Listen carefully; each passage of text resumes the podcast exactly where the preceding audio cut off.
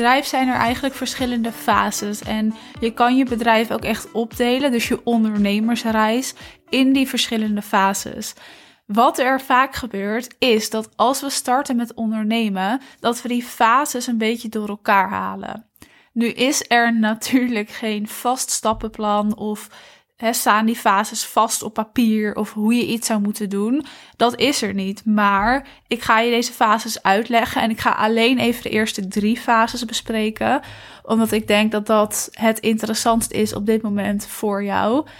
De andere fases ga ik het echt nog wel een keer over hebben. Maar wat er gebeurt als je deze fases opvolgt en je ook bewust bent van deze fases, is dat je je bedrijf in een lijn kan laten groeien die ook omhoog blijft gaan. Dus waar je niet steeds op en neer en op en neer hoeft. Maar vooral ook dat het gewoon soepeler gaat. Dat je op een fijne manier je omzet binnen kan halen. Dat je niet hoeft te trekken, dat je niet hoeft te duwen. Dat het gewoon lukt. Nou, ik ga die fases uitleggen zoals ik net zei ga ik drie fases uitleggen. Maar ik wil eerst wat over die fases zelf zeggen. Wat ik namelijk met fases bedoel, is gewoon het moment in je bedrijf. Het is niet zo dat als een fase afgelopen is of doorlopen is, dat je die fase mag vergeten. Dus het zijn niet per se opeenvolgende fases, maar het zijn fases die in elkaar overlopen. En je blijft dus continu met de eerste en met die tweede fase bezig. Alleen voeg je eigenlijk een fase toe. Nou, om het wat complexer te maken. Maar ik denk dat je het wel begrijpt. Het is ook niet heel ingewikkeld. Het is eigenlijk gewoon waar leg jij de focus op op welk moment van jouw bedrijf? He, waar als je je bedrijf opstart, waar ga je je op focussen? Als je een stukje verder bent, waar ga je je op focussen? Daarnaast zijn er geen duidelijke grenzen. Dus het is niet zo, hè, als jij 2000 euro omzet draait, dat je dan naar de volgende fase mag. Het is niet zo dat als je 10k omzet draait, dat je dan naar de volgende fase mag. Of als je drie klanten hebt binnengehaald of als er iets staat. Nee, dat is aan jou. Dus jij bepaalt zelf de duur van die fases. En jij bepaalt dus ook zelf wat de grenzen zijn. Ik raad je wel aan om die grenzen voor jezelf te gaan bepalen. Nou, ik wil die fases één voor één bespreken. Ik vertel dan even waar je op moet focussen, hoe ik persoonlijk die fases noem en ook wat de valkuilen zijn van die fases. Wat ik je aanraad is om voor jezelf even te bepalen waar jij staat. Dus in welke fase ben jij en waar mag jij dus aandacht aan gaan besteden? Het kan ook zo zijn dat als ik dit nu aan jou ga uitleggen, dat jij denkt: oh wacht, ik heb het misschien een beetje omgedraaid. Laat ik eens teruggaan naar fase 1. Het is namelijk niet zo dat als jij in fase 1 zit, dat dat betekent dat jij startende ondernemer bent. Het kan ook zo zijn dat jij al 10k omzet draait per maand en al een aantal jaar bezig bent, maar je nog wel bevindt in fase 1 of fase 2. Dus het heeft niks met gevorderdheid te maken. Het heeft niks te maken met hoe goed jij bent als ondernemer. Het heeft te maken met waar jij je focust op in je bedrijf, waar jij aandacht aan besteedt en wat dus een volgende fase voor jou zou kunnen zijn om je bedrijf uit te bouwen en verder te laten groeien. Dus daar zit echt verschil in. Dus als jij nu denkt, oh, ik heb het omgedraaid, laat ik weer even teruggaan naar fase 1, betekent dat niet dat je startend bent, dat je weinig omzet draait. Het betekent gewoon dat jij die focus daar even op gaat zetten, zodat je daarna verder kan. Nou, fase 1 noem ik de opbouwfase. Klinkt natuurlijk ook heel vanzelfsprekend. Als jij bijvoorbeeld start met jouw bedrijf, dan ga je je bedrijf opbouwen. Maar het kan ook zo zijn als jij al twee jaar bezig bent met jouw bedrijf, dat je je bedrijf nog steeds aan het opbouwen bent. En dan kan je ook hoge omzetten draaien, dat maakt niet uit. Wat er in fase 1 belangrijk is, is dat je je focust op klanten en omzet. Dus wat levert jouw omzet op? Wat levert jouw klanten op? En dan vooral wat levert jou direct omzet op. Dus een Instagram post levert jou niet direct omzet op. Dat is indirecte omzet. Dat kan indirect klanten opleveren. Vanuit die post kan prima een call gepland worden, maar het levert je niet meteen een klant op. Dus daar zit hem echt heel veel verschil in en zie dat verschil ook. Je wilt dus je gaan focussen op de zaken waar je gewoon omzet mee kan draaien. Waarom? Omdat je je bedrijf wil laten groeien. Omdat je je bedrijf in de markt wil zetten. Maar voornamelijk omdat je wil gaan leven van je bedrijf. Je wil dat je bedrijf leeft. En daarvoor moet je omzet draaien. Je gaat je dus nog niet focussen op een website, op branding, op een logo, op een kleurenpalet, op een team bouwen, op allemaal dingen aan de achterkant van je bedrijf. Nee, alleen op sales, klanten en omzet. Je kan daarvoor in je directe omgeving gaan kijken. Hè, dus wie is er passend? Wie zou ik goed kunnen helpen? Je kan ze direct benaderen. Dus potentiële klanten gewoon benaderen. Wel op een fijne manier natuurlijk. Niet keihard je aanbod doen. Maar goed, daar zijn natuurlijk weer allemaal eh, dingen over te zeggen. Komt vast een andere aflevering over. Maar in ieder geval, stap weg bij die randzaken, zoals ik dat noem. Dus de dingen die geen geld opleveren. Dus je gaat geen website maken, je gaat geen naamsbekendheid opbouwen, je gaat geen logo bedenken, je gaat niet met een brandspecialist samenwerken, je gaat nog niemand inhuren. Nee, jij gaat je op je bedrijf focussen en dat doe je door klanten te werven. Je focust je hier ook een stukje op strategie. Want jij wil natuurlijk dat je gaat bepalen hoe jij die omzet gaat draaien. Dus wat moet jij doen om omzet te draaien? Hoe wil jij dat doen? Wie is je ideale klant? Dus je gaat echt dat plaatje bekijken. En als je dat als eerste doet en ook alleen doet in fase 1, dan kun je heel snel uit deze fase stappen. Wie weet, als je dit op deze manier hebt gedaan, vind je deze fase wel heerlijk, zie je dat het werkt, blijf je een jaar of twee jaar in deze fase zitten, dat is ook goed. Wat wel de valkuil is van deze fase, is dat je dus te veel bezig kan zijn met die randzaken. Eigenlijk gewoon met onzintaken die geen omzet opleveren. Nou, ik hoor je misschien denken, Mies, je hebt het alleen maar over omzet. Is dat dan alleen maar belangrijk? In het begin wel, want ik hoor heel vaak dat iemand bijvoorbeeld uit loondienst wil, dat iemand volledig wil kunnen leven van zijn of haar bedrijf, dat iemand meer vrijheid wil ervaren. En dat kan je gewoon alleen maar doen als je je in fase 1 focust op omzet. Daarnaast is het zo als je straks dan naar fase 2 gaat, dat je ook makkelijker kan investeren in je bedrijf. Als jij je in fase 1 gaat richten op het maken van een logo, op het maken van een website, op het maken van branding, dan ga je erachter komen dat je na een tijdje die branding eigenlijk zat bent. Dat het er toch niet zo professioneel uitziet. Omdat je het zelf hebt gedaan misschien, of bij iemand bent geweest, nou misschien die een lage prijs vraagt of die wat minder goed is of eigenlijk dat je niet hebt gedaan wat je echt diep van binnen wou, omdat het geld er nog niet was. Daarom richt je je daar nog niet op in fase 1. En ook al heb je veel spaargeld of ook al heb je veel geld om te investeren in je bedrijf, doe dat dan nog niet. Ga eerst omzet draaien, ga eerst laten zien dat wat jij doet werkt. Nou, dan kan je dus naar fase 2. En in fase 2 ga je naamsbekendheid opbouwen. Dus als het goed is, heb je in fase 1 al gezorgd dat jij klanten hebt. En ik vertel hier trouwens alleen over de fases. Hè? Dus de hoe, als je dat wil weten, plan dan alsjeblieft je call met mij in. Want dan gaan we dat bespreken en dan gaan we daar wat dieper op in. Ook echt de hoe voor jouw bedrijf. Maar dit is alleen over de wat, dus de fases. Fase 2 is dus naamsbekendheid. Dan kan je investeren, want je hebt klanten, je hebt zelfs reviews, je hebt geloofwaardigheid opgebouwd. Dus er zijn al mensen tevreden over jouw dienst en over jou, over jouw aanbod. En dat is fijn. Je hebt ook al geld verdiend, je hebt omzet gedraaid. Je weet wat je moet doen om klanten binnen te halen. Dus daar ga je mee door. Fase 1 stopt niet, maar je gaat je ook focussen op fase 2. Je wil mooie branding. Je wil misschien een website, foto's laten maken. Maar je gaat ook echt je visie en je mening opschrijven. Hoe wil jij als bedrijf bekend staan? Hoe wil jij in de markt staan? Wat zijn jouw kernwaarden? Wat is er belangrijk? Wat moeten mensen over jou zeggen? Wat moeten mensen over jou denken? Wat is je tone of voice? Het zijn allemaal zaken die belangrijk zijn, maar wel pas in fase 2. Waarom? Omdat je nu dus omzet draait. Je kan nu de tijd nemen om hier aandacht aan te besteden. Je kan ook investeren. Dus je kan naar die fotograaf gaan waarvan jij vindt dat zij fantastische foto's maakt. Je kan misschien je website laten maken omdat je daar een leek in bent en dat gewoon niet zelf wil doen. Je hebt de omzet gedraaid waardoor je kan investeren. Het kan zijn dat je misschien al je omzet investeert. Dat is prima. Maar je hebt bewezen dat je omzet kan draaien met je bedrijf. Je weet nu hoe je dus in fase 1 klanten hebt binnengehaald. Dus dat zet je gewoon door.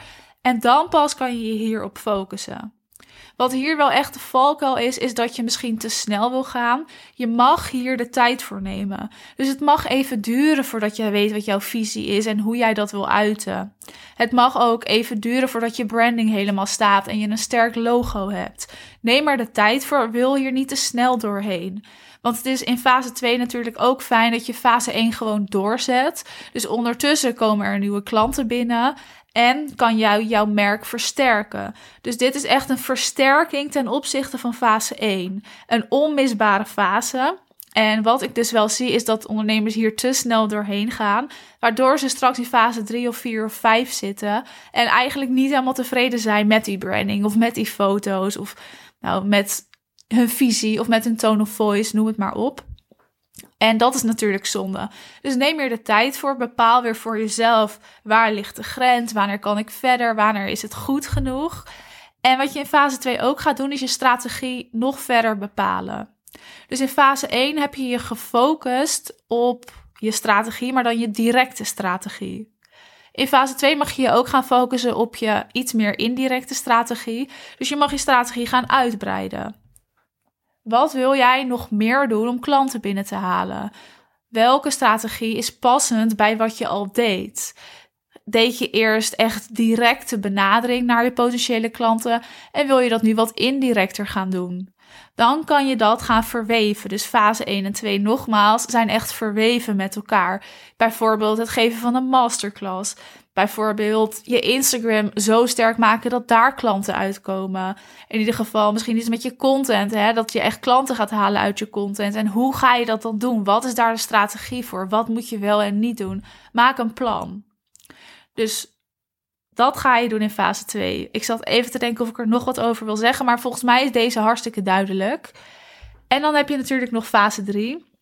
En fase 3, dat is eigenlijk de fase waarin je je strategie nog verder gaat uitbouwen.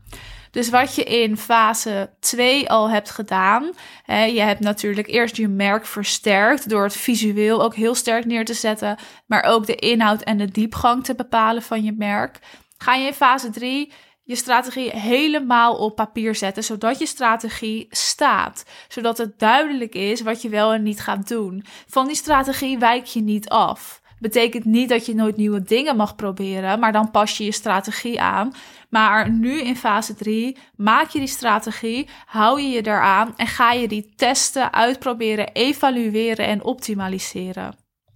Het is vaak ook zo dat je in fase 3 misschien gaat werken met een coach of met iemand die er verstand van heeft, zodat jij nou echt je strategie gaat optimaliseren en die ook echt gaat werken voor jou. Dat je echt klanten eruit gaat halen, dat je klanten uit je content haalt. Dat je niet meer hoeft te trekken aan je klanten of aan je potentiële klanten voordat ze tot aankoop overgaan. Maar dat het door middel van je strategie, door middel van je werkwijze steeds meer vanzelf gaat. Dus in fase 3 raad ik je aan om volledig te focussen op strategie. Want je branding staat, je naamsbekendheid ben je al aan het opbouwen. Je hebt dus bepaald welke kanalen je inzet. Hè? Dat, dat doe je in fase 2 slash 3. Dus alles wordt eigenlijk in fase 3 duidelijk. Alles komt samen. Het kan ook zijn dat je dus in fase 3 fase 1 los gaat laten. Dus in fase 1 focus je je natuurlijk heel erg op het krijgen van klanten. Dat kan dus nogmaals door die directe benadering. Misschien ga je dat in fase 3 loslaten, misschien niet, of ga je het op een andere manier insteken. Ik zie dat heel vaak, dat, dat mijn klanten het dan op een andere manier gaan insteken, waarin ze nog wel ja, soort van gaan benaderen, maar niet meer hè, koud of te hard. Of nou, te hard raad ik je eigenlijk altijd af, ook in fase 1. Maar je kan dan iets meer loslaten. Ik wil dan toch nog fase 4 met je bespreken in plaats van alleen 1, 2 en 3. En dan ga ik ze nog één keer herhalen met je, zodat je gewoon weet wat alles was en wat de valkuilen waren. Wat trouwens de valkuil is van fase 3, is dat je al te veel wil gaan doen achter de schermen, want dat hoort helemaal bij fase 4. Dus bij fase 3 ga je alleen maar je strategie op orde krijgen en alles wat daar verder bij komt kijken, pak je mee in fase 4. Fase 4 heeft te maken met achter de schermen. Dus alles aan de achterkant van jouw bedrijf. Waarom deze fase zo ontzettend belangrijk is en niet overgeslagen mag worden, is omdat jij vaak eerst heel erg aan de voorkant bezig bent. En hoe meer jij groeit, ga je ook steeds meer het belang zien van de achterkant. Dat er orde is, dat er overzicht is, dat er mappen zijn, dat je een team gaat bouwen of mensen gaat aannemen, dat er uitleg is hoe jij dingen doet, dat je onboardingsproces helemaal staat, dat klanten duidelijk weten wat, wat de volgorde is, bijvoorbeeld als je een programma verkoopt, dat jouw team ook weet hoe zij dit moeten communiceren. Nou, je gaat dus achter de schermen bezig. Dat kan ten eerste door orde te gaan creëren. Ik heb persoonlijk een drive map voor mijn bedrijf. En in die drive map kunnen de mensen die met mij samenwerken. Dus die kunnen in die map en daar staan een aantal dingen in. Bijvoorbeeld, hoe communiceren we? Een paar standaard mails als we vragen krijgen. Dan kunnen ze eigenlijk dat kopiëren en dan wel natuurlijk omvormen nog naar die persoon of naar die vraag. Maar er is een format. Dus je gaat formats maken voor alles wat je doet. hoe doe je dingen? Hoe pak je dingen aan? In die Drive Map staat ook mijn onboardingsproces. Dus als iemand klant bij mij wordt, wat is dan de procedure? Wat doen we dan? In welke volgorde doen we dat? Wanneer sturen we een bevestigingsmail? Wanneer sturen we een factuur? Hoe wordt er betaald bijvoorbeeld? Maar ook heel simpel, hoe zorgen we ervoor dat die klant helemaal in de juiste energie stapt? Dat die klant weet dat dit een goede keuze is. Dat die klant weet wanneer de calls zijn. Dat die klant toegang krijgt tot haar eigen map en alle informatie. Dus het hele onboardingsproces staat daarin uitgelegd. Wat kan je nog meer in die drive map zetten? Nou, bijvoorbeeld contentstukken of salespagina's, funnels, hè, uitleg daarover. In ieder geval, alle belangrijke dingen staan in die map. En je kan natuurlijk ook een aparte map aanmaken waar je team wel in kan en een map waar je team niet in kan. Ik kan begrijpen dat je team niet alles hoeft te zien, dat heb ik ook. In fase 4 kun je dus ook je gaan focussen op het bouwen van een team. Wie weet is het tijd voor een VA. Wie weet is het tijd om een VA in te huren voor maar een paar uur. Je kan ook een VA voor twee uur in de week huren. Om gewoon wat taakjes uit handen te nemen. Zo'n VA huren is soms nogal een stap voor veel mensen. Maar het is ontzettend fijn als jij dit kan doen om gewoon eens te kunnen sparren ook met iemand. Dingen te kunnen overleggen. Misschien kan iemand je mailbox bijhouden. Dus in fase 4 ga je achter de schermen bezig en daar hoort ook bij een team bouwen. Daar hoort bij orde scheppen, overzicht creëren, maar dus ook de processen voor je klanten optimaliseren en verbeteren, want dat is ook achter de schermen. Dus wie weet is jouw onboardingsproces nog niet goed en wil je die nog soepeler maken, zodat je een potentiële klant, als die klant wordt, vanaf moment 1 al een warm bad biedt. Dat is namelijk wat bij mij heel erg voorop staat. Als jij klant wordt bij mij, dan bied ik je een warm bad van begin tot eind en zelfs daarna nog. En ik wil dat dat ook vanaf dat jij ja zegt tegen onze samenwerking en tegen dus je eigen groei, jij dat ook inziet. En daar heb ik gewoon een soort ja, proces voor ontwikkeld waarvan ik vind dat dat ontzettend fijn is. Waar het voor jou dus duidelijk is wat we gaan doen, wanneer we dat gaan doen. Wat je mag verwachten van mij, wat jouw input moet zijn, zodat er nou niks aan de verwachting wordt overgelaten. En dit is dus ook verwachtingsmanagement. En als je dit goed doet, ook die verwachtingsmanagement goed weet aan te pakken, dan ga je er dus ook voor zorgen dat er eigenlijk bijna nooit ontevreden klanten zijn, omdat ze van tevoren exact weten waar ze aan begonnen zijn. Nog even over dat team bouwen. Ik raad sowieso altijd aan om eerst lekker te werken met ZZP'ers. Scheelt ontzettend veel stress en geld. ZZP'ers zijn over het algemeen vaak ook mensen hè, die weten hoe ze moeten aanpakken, die enthousiast zijn, die gewoon lekker aan de slag willen. Je hebt daar ontzettend veel aan. Kies je team bewust uit. Nou, ik weet niet of hier een aflevering over komt, misschien ooit, maar dat is nu verder niet interessant. Ik wil nog één keer de fases opnoemen.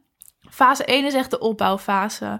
Focus je op hetgeen wat omzet oplevert. Alle randzaken ga je schrappen. Dus als jij daar nu in zit, of je draait nog geen omzet of te weinig omzet, al ben je twee jaar bezig of al wil je meer, ga naar fase 1. Doe alleen datgene wat jouw omzet oplevert.